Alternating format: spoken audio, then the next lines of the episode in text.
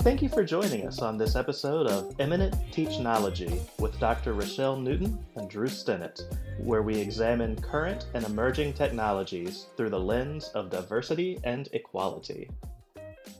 Uh, hello, everybody, and welcome to a new episode of Eminent Teachnology with Dr. Rochelle Newton and Drew Stennett. Uh, today, we have a very special, awesome guest. Uh, his name is Steve Schewel, and you may know him because he's the current mayor of Durham, an all around awesome person uh, and a fellow Lynchburgian. I'm not sure if that's the correct term for people from Lynchburg, Virginia, but we're, we're, from around the same spot. So, uh, Steve, thank you so much for uh, for joining us today, and uh, we're just wondering if you can like tell us a little bit uh, about yourself and your history as uh, as mayor. Well, thank you, Drew and Rochelle. It's great to see you, an old friend, a good friend, yeah, and Drew, a new friend. Uh, and we did grow up in the same city, although I'm a little bit older than you are, about a generation or so. Just um, one generation. That's not too much. Yeah, yeah, maybe two actually, but close enough. Um, yeah, I, I, grew up in Lynchburg, Virginia, and I came to Duke in 1969 uh, to be a college freshman.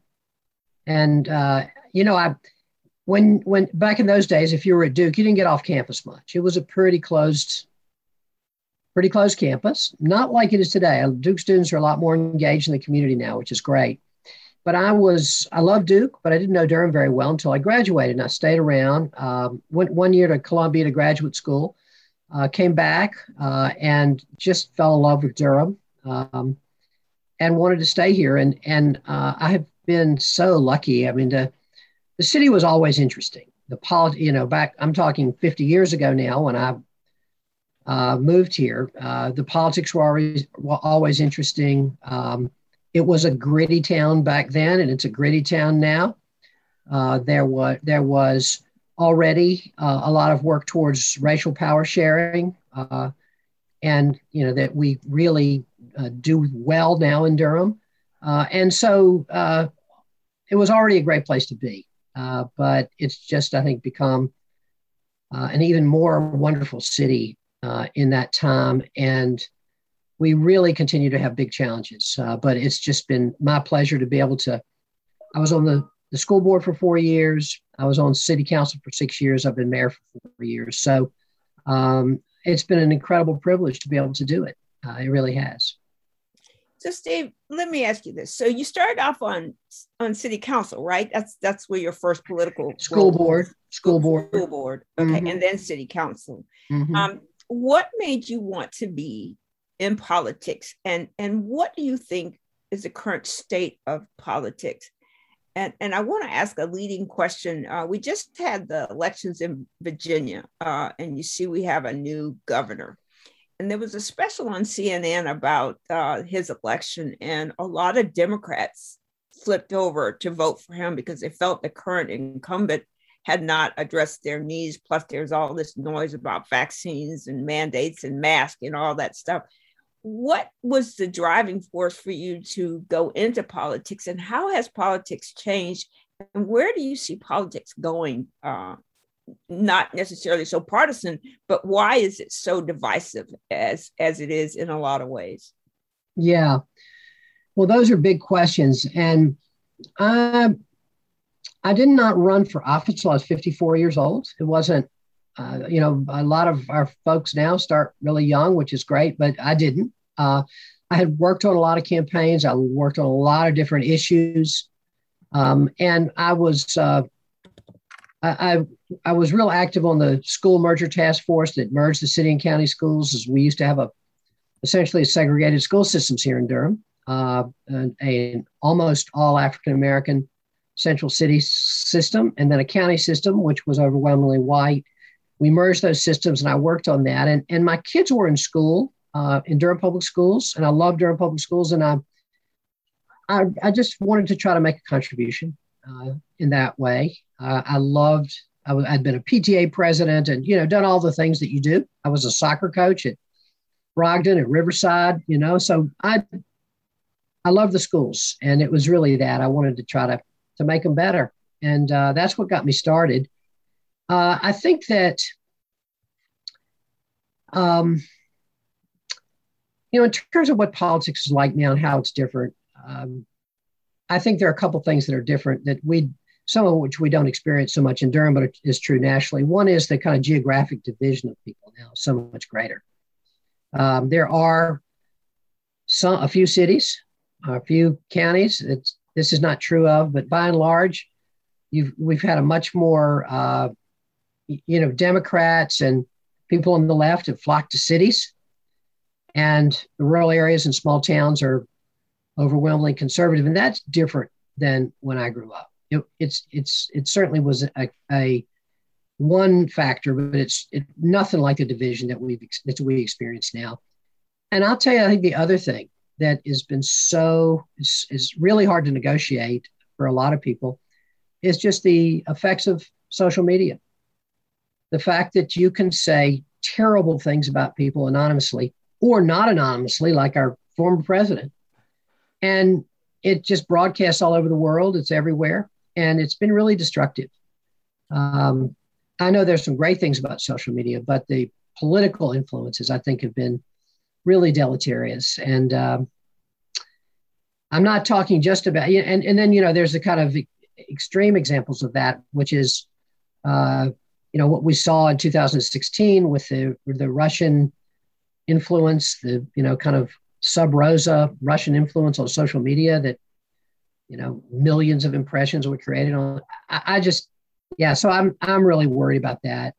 Um, I'm worried about the division. I'm worried about social media and its effects on politics and the way it's really coarsened our political rhetoric and debate and conversation. So those are some of my thoughts, Rochelle.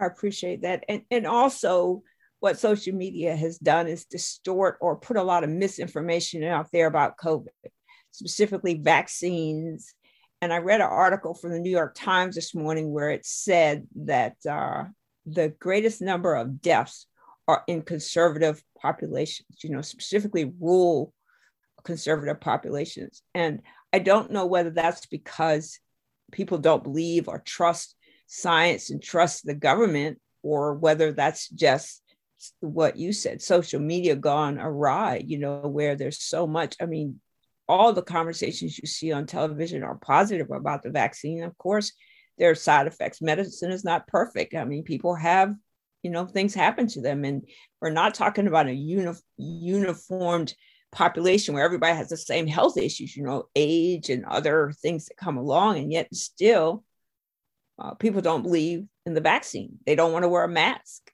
Uh, you know, and it's just really unfortunate that these things have come this way. You know, I, Drew and I talk a lot about technology and the pluses and minuses of technology, but in our work, what we do, I mean, like this is all making life more convenient, making it better, and all that stuff. And then you have this flip side. And I learned something about Drew the other day. Drew reports to Facebook, I believe, misinformation. Is that correct, Drew? Oh, yeah. It's, it's one of my favorite hobbies. Uh, wow. That's fantastic yeah, and it is, you know. So, you know, I think that that's continuing to be a problem. And if COVID is not going to go away, you know, people are always talking about, you know, these population shifts from white to black and brown and all these other things. We're going to have more people dying, and and we may not be able to hold on to our status uh, as a superpower, as a as a leader in the world if we let so many of our citizens die from this pandemic that could be treated. Yes, I mean, I'll, I'll start with what I think. You know, I'll say that I'm very proud of Durham in this regard. Um, I think by the end of this weekend, we'll have 90% of our residents 12 and above with at least one shot in their arm, which is great. Wow. But to do that, uh, we've had to overcome a lot of mistrust, uh, particularly in communities of color, where you could really understand the fear and the mistrust of the medical system. Uh, but one of the things we did was we hired. Uh, this, I had proposed this about, gosh, three, three, four months to the uh, ago to our um, city county, city council and county commission that we split the cost of hiring community health workers. We hired 45 community health workers uh, they're in they're placed in non-community organizations, and they all, what they work on is vaccine equity, trying to build the trust of communities that are fearful. Mm-hmm. And they are peers, they are people who are embedded in the community, and it's really worked. It's really worked to increase our vaccine uptake, which is great. So it can be done. Yeah. I think that there are two factors, though. One is people who have that sort of mistrust, and then there are people that um, are just, uh, you know, the other kind of misinformation that you're talking about that's you know deliberate politically motivated and has just been very destructive. Um, i'm not sure how we overcome that. I really don't. I don't know how to do that. I mean what you what you're doing drew in terms of trying to correct it is fantastic but there's so much out there and it's so powerful and i'm just uh, very worried about it. Um, and these are people who get you know these people that don't want this vaccine get all kinds of other vaccines right. um, and do all other kinds of health measures that to take care of themselves that so there's it's it's an unfortunate aspect of our political reality. Yeah. it really is. It really is. And, and i think that where we are in our society as a whole you know we still have so much separation and division among ourselves. You know you guys were talking earlier about growing up in a time where before integration I mean, it seems almost as if people want to go back to those times where people are separated by real bright lines in the sand. Uh, you know, I I think that living in Durham, you know, I find myself, you know, kind of, you know, jaded because I mean, like we have a really great society. You know, we don't have these racial, we haven't had any police violence that's been over the top. You know, we seem to get along fairly well. And you go somewhere else and it's uh what movie was I just in? Did I miss something? Why is this not available in other communities and other places? Yeah. I mean, I think Durham, if I would have to say one thing about our brand, in the sense that this is what we tell people we are, and it's actually who we are, is that we really welcome all people. And I have felt so good about that in the last number of years in Durham. Um, you know, whether or not you're I'm going to try to move out of the sun here, but I'm not succeeding. Um, but whether or not you're, you, you, you might be, um, well, you know, lately, Afghan refugees. We expect to have 100 Afghan refugees. They're so welcome in Durham. People are just, there's been an outpouring of support for our refugee agencies who are going to be resettling them, World Relief Durham and Church World Service. Um, it, if, if, if wherever you're from, uh, whatever your documentation status, whether or not you're a refugee, what language you speak, your religion. And if you're just a transgender kid trying to figure it out, Durham will make a home for you. And um, and I love that about our city. Uh, it really is a wonderful thing, and I feel like it's an ethic that's that's really well established, and I think we should all be very proud of that. I agree with you. I, I, I want to say something about you, and then I'm going to let Drew ask you 50 questions. But I want to say this, you know, so I have known you probably since 2008, 2007. I don't remember exactly when the first time I met you came to a party at my mother in law's house many, many years ago when Minnie was on the school, school board at the time. Mm-hmm. Um, but what I have found about you, you know, and it's just really amazing to me, you know, like we are not too far apart in age. Um, you know, we we. I'm share, a lot older. Yeah, good luck with that. We share um, a lot of um, things uh, in common, some of our philosophies and beliefs. But I have always found you approachable. No matter what it is I want to ask, no matter what I want to talk about, you have always been approachable. And to have that in a politician is like winning the lottery it's like everything because normally there's so many so many barriers to approaching someone to get an issue on the table. You listen to my my IT proposal you sent it on to people. I mean that is what we should be looking for in politicians and people to make this world more human. And so i just want to say thank you so much for being a good leader in our city to be a good conduit for information. And that's hard to find. I will just tell you, not all city leaders and all politicians follow that mantra. You know, they kind of you know shut the gates and push you off to their secretaries or their admins and whoever and and you don't get through and that's a really wonderful quality about you and it's one of the reasons why i'm so sad to see you go but i am so excited for your next chapter and i can't wait to hear all about it and how i can help so thank you so much for always being there for me for my family and for durham thank you thank you rochelle you know here's the thing about that that's the fun part of the job of being mayor. There's a there's a bunch that's not fun. I mean, there are things that are just hard, like that you you, you know kind of go with the job. I'll give you an example. There's a massive amount of reading, a massive amount of reading, and I enjoy it a lot, but sometimes it gets to be too much. There's that sort of thing. And then there are just the few people, honestly, who will try to make your life miserable. Um, there's a little of that. Um, some of it I, I, ignore. Like we were talking earlier about social media, I don't read any social media about myself, so I don't ever have to worry about anybody calling me out or telling me I'm terrible. I know they're doing it. I hear it every once in a while. Somebody will say, "Hey, so and so said something terrible about you." I said, "Well, I don't read it, so I'm good." I um, love it. Yeah, I don't. I really don't. But um, but the good part is there's so many people doing things like you all are doing right now super positive things to try to make Durham and our society better. It's just amazing. And the good part of the job is I it's it's it's like it's a license to get involved with those people. Yeah. It's like a license to listen to those people, to hear what they're doing, to try to promote it, to try to sometimes, you know, people need advice. Sometimes they're just coming to tell me about it. Sometimes they want me to cut a ribbon on this, you know, great new new business they're starting so being able to do those kinds of things is so much fun. Yeah. Um, and and, and uh, I love that part about the job. I'm going to miss that. I'm going to really miss that. Yeah, We're there are things. I'm going to miss, and that's that's one of them. We're certainly going to miss you, but I'm not going to let you escape from me because I have all your phone numbers and addresses. You got it all. yes, you I got do. my Gmail. You got it all. I got it all. So that's good. You're not going to escape from me, so I will be well, in touch. You I, find out what you're doing. Rochelle, I'm very much looking forward to our enduring friendship.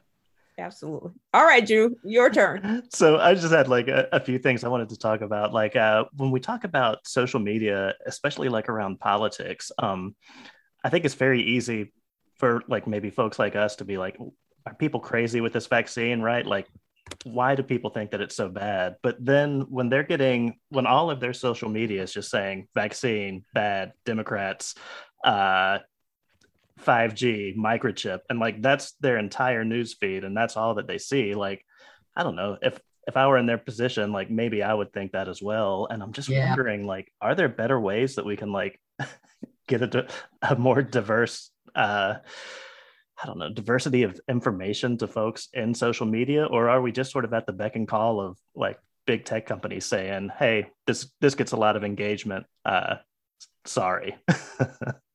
yeah, well, I'll say that, you know, I also feel like I live in somewhat of a, a political echo chamber.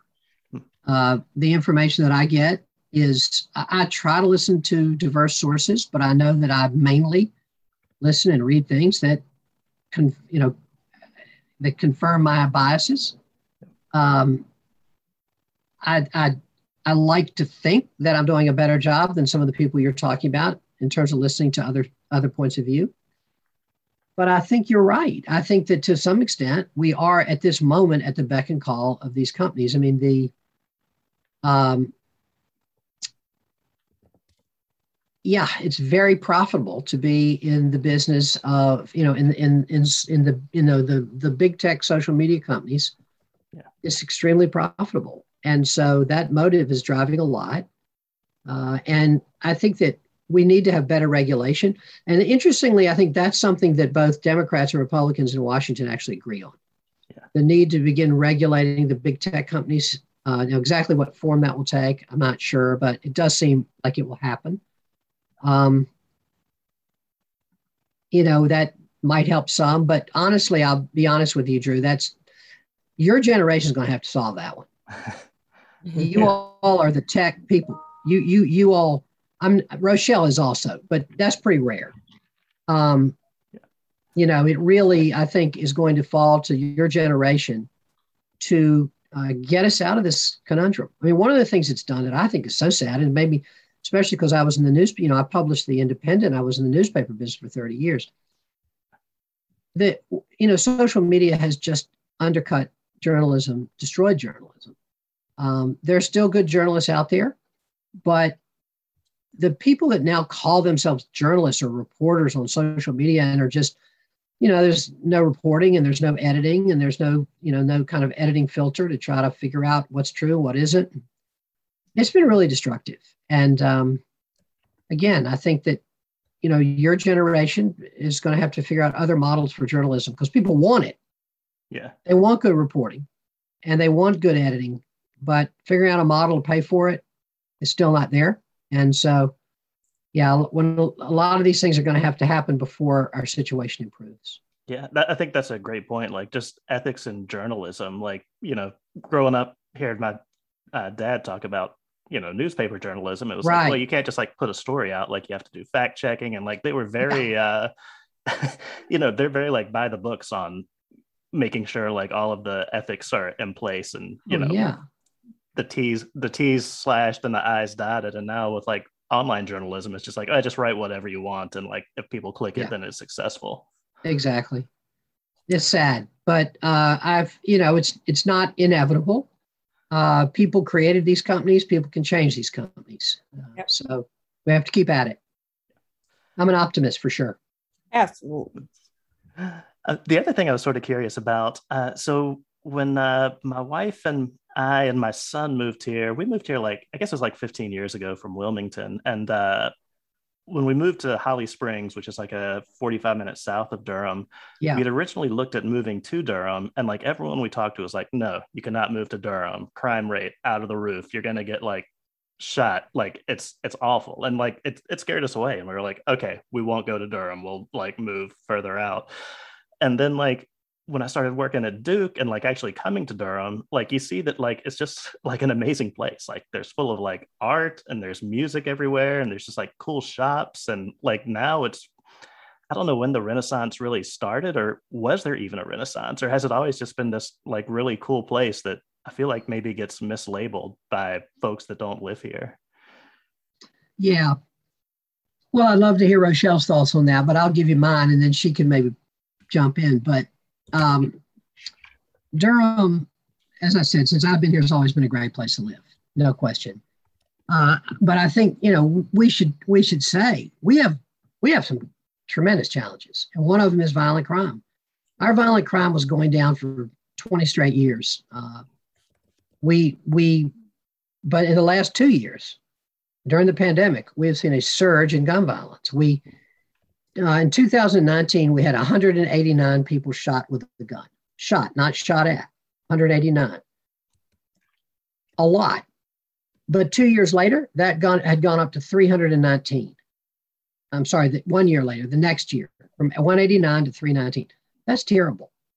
And so we have to do everything we can to fight gun violence. And I have a lot of ideas about that, but uh, I've discussed them also with Rochelle. But I think that uh, the other thing that we have, the real threat, I think, the, the, the real threat to our quality of life is um, housing affordability, uh, gentrification, the inability of people who want to live in the city to be able to afford to live here.